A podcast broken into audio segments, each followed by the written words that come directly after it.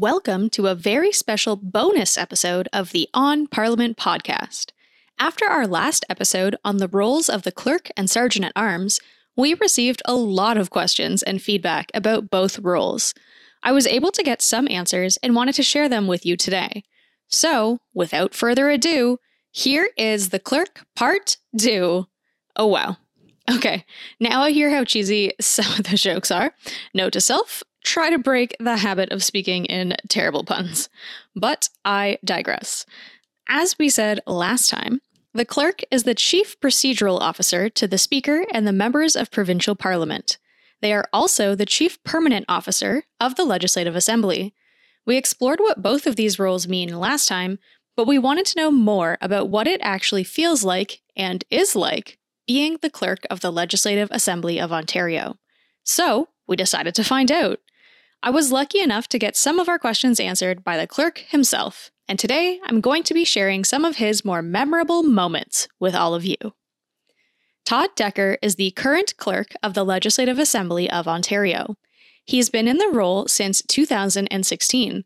Before becoming our head clerk, he worked his way up through what I like to think of as our hierarchy of clerks. He began as a co op student at the Assembly back in the 80s. After finishing university, he was hired as a committee clerk. He worked in that role for over 13 years before progressing to being one of the table officers. The table officers are the clerks that you see during a session that are sitting at the table in the middle of the chamber with the clerk. They assist in the chamber and keep track of all of the votes and the timing of all of the debates, too. After being in that role, Mr. Decker became the deputy clerk, before finally becoming the head clerk just over five years ago.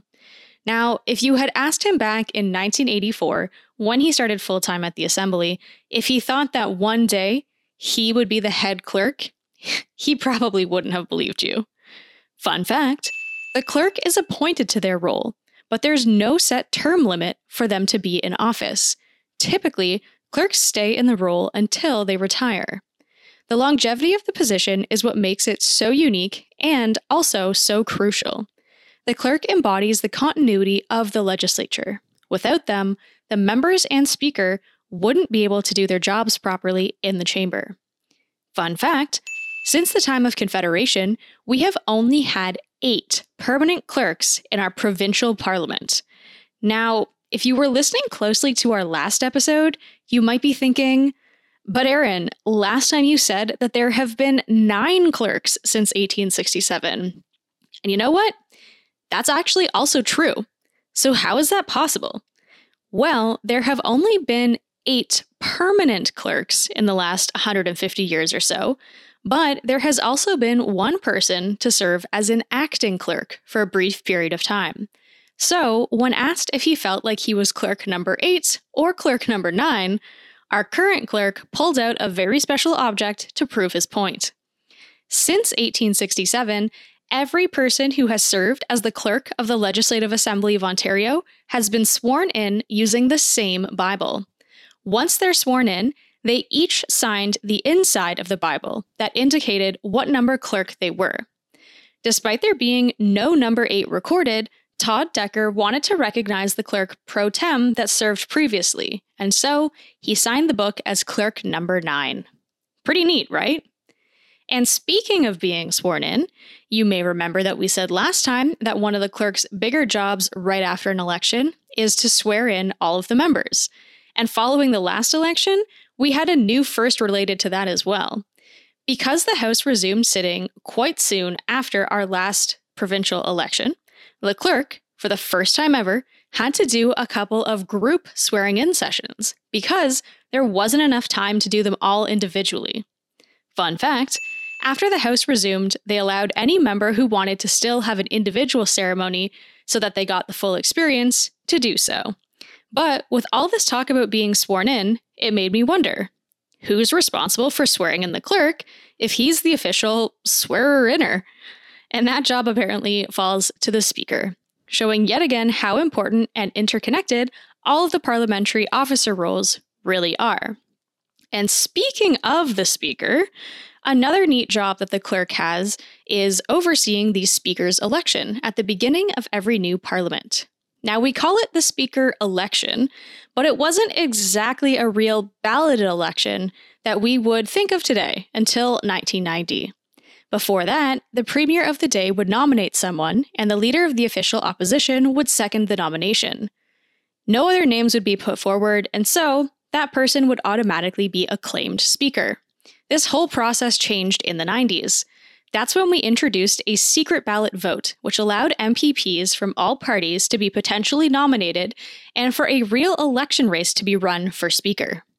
Fun fact Mr. Decker has been at the Assembly for all of the secret ballot Speaker elections thus far. According to him, there have been some memorable ballots. He has experienced a Speaker being elected on just one ballot, and he's also seen the opposite, where it took six ballots to elect a Speaker. Why such a difference? Well, the way it works is that there needs to be a majority vote towards one candidate.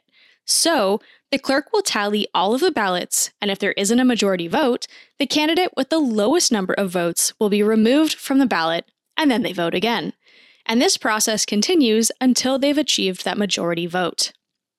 After the Speaker is elected and Parliament is sitting, the clerk's days tend to follow a fairly similar pattern, even if there is no typical day in Parliament.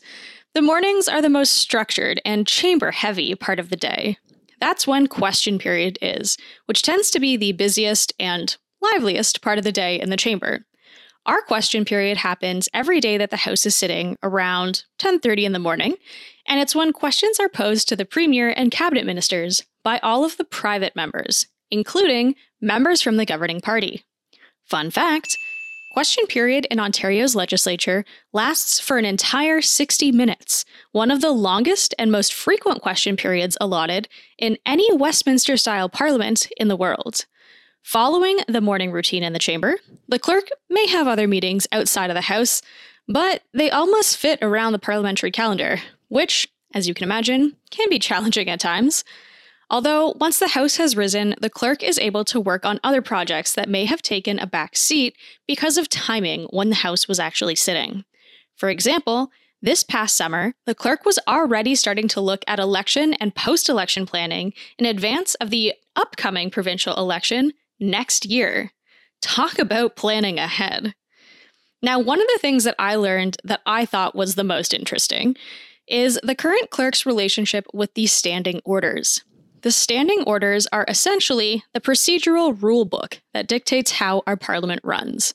I was curious to know whether or not Todd Decker had the entire thing memorized by this point, having been a clerk for so long, and the answer that I got did not disappoint. He claims to have them almost completely memorized, which really shouldn't be surprising, since by this point, he has helped write a large number of them.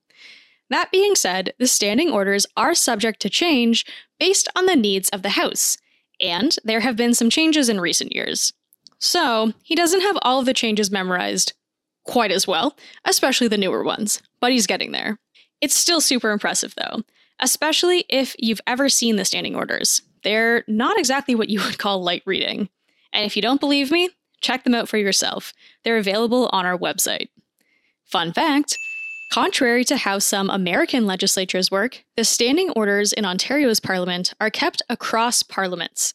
In some American legislative bodies, upon the dissolution of the House, the standing orders die with it. Once sessions begin again, their first order of business must be to adopt rules for how their sessions will work. That's not the same in Ontario's parliament. Upon the beginning of a new parliamentary session, the standing orders are grandfathered in.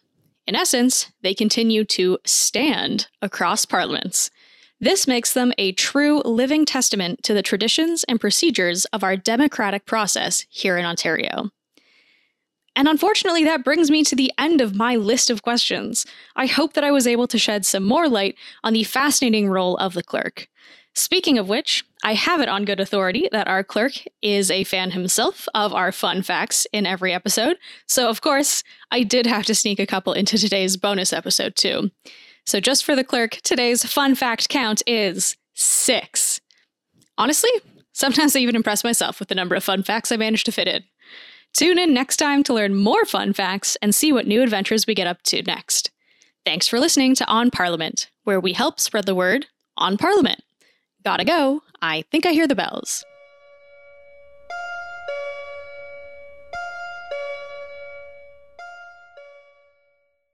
The On Parliament podcast is produced by Parliamentary Protocol and Public Relations for the Legislative Assembly of Ontario. Social media by Parliamentary Protocol and Public Relations for the Legislative Assembly of Ontario. Additional research provided by the Table Research Office for the Legislative Assembly of Ontario. Thanks for listening. If you enjoyed today's episode, please support the podcast by sharing it with others and subscribing. And for more fun facts about Ontario's Parliament, follow us on Twitter and Instagram at OnParlEducation et en français sur Twitter, arrobas P-A-R-L-O-N Education. Thanks again, and see you next time.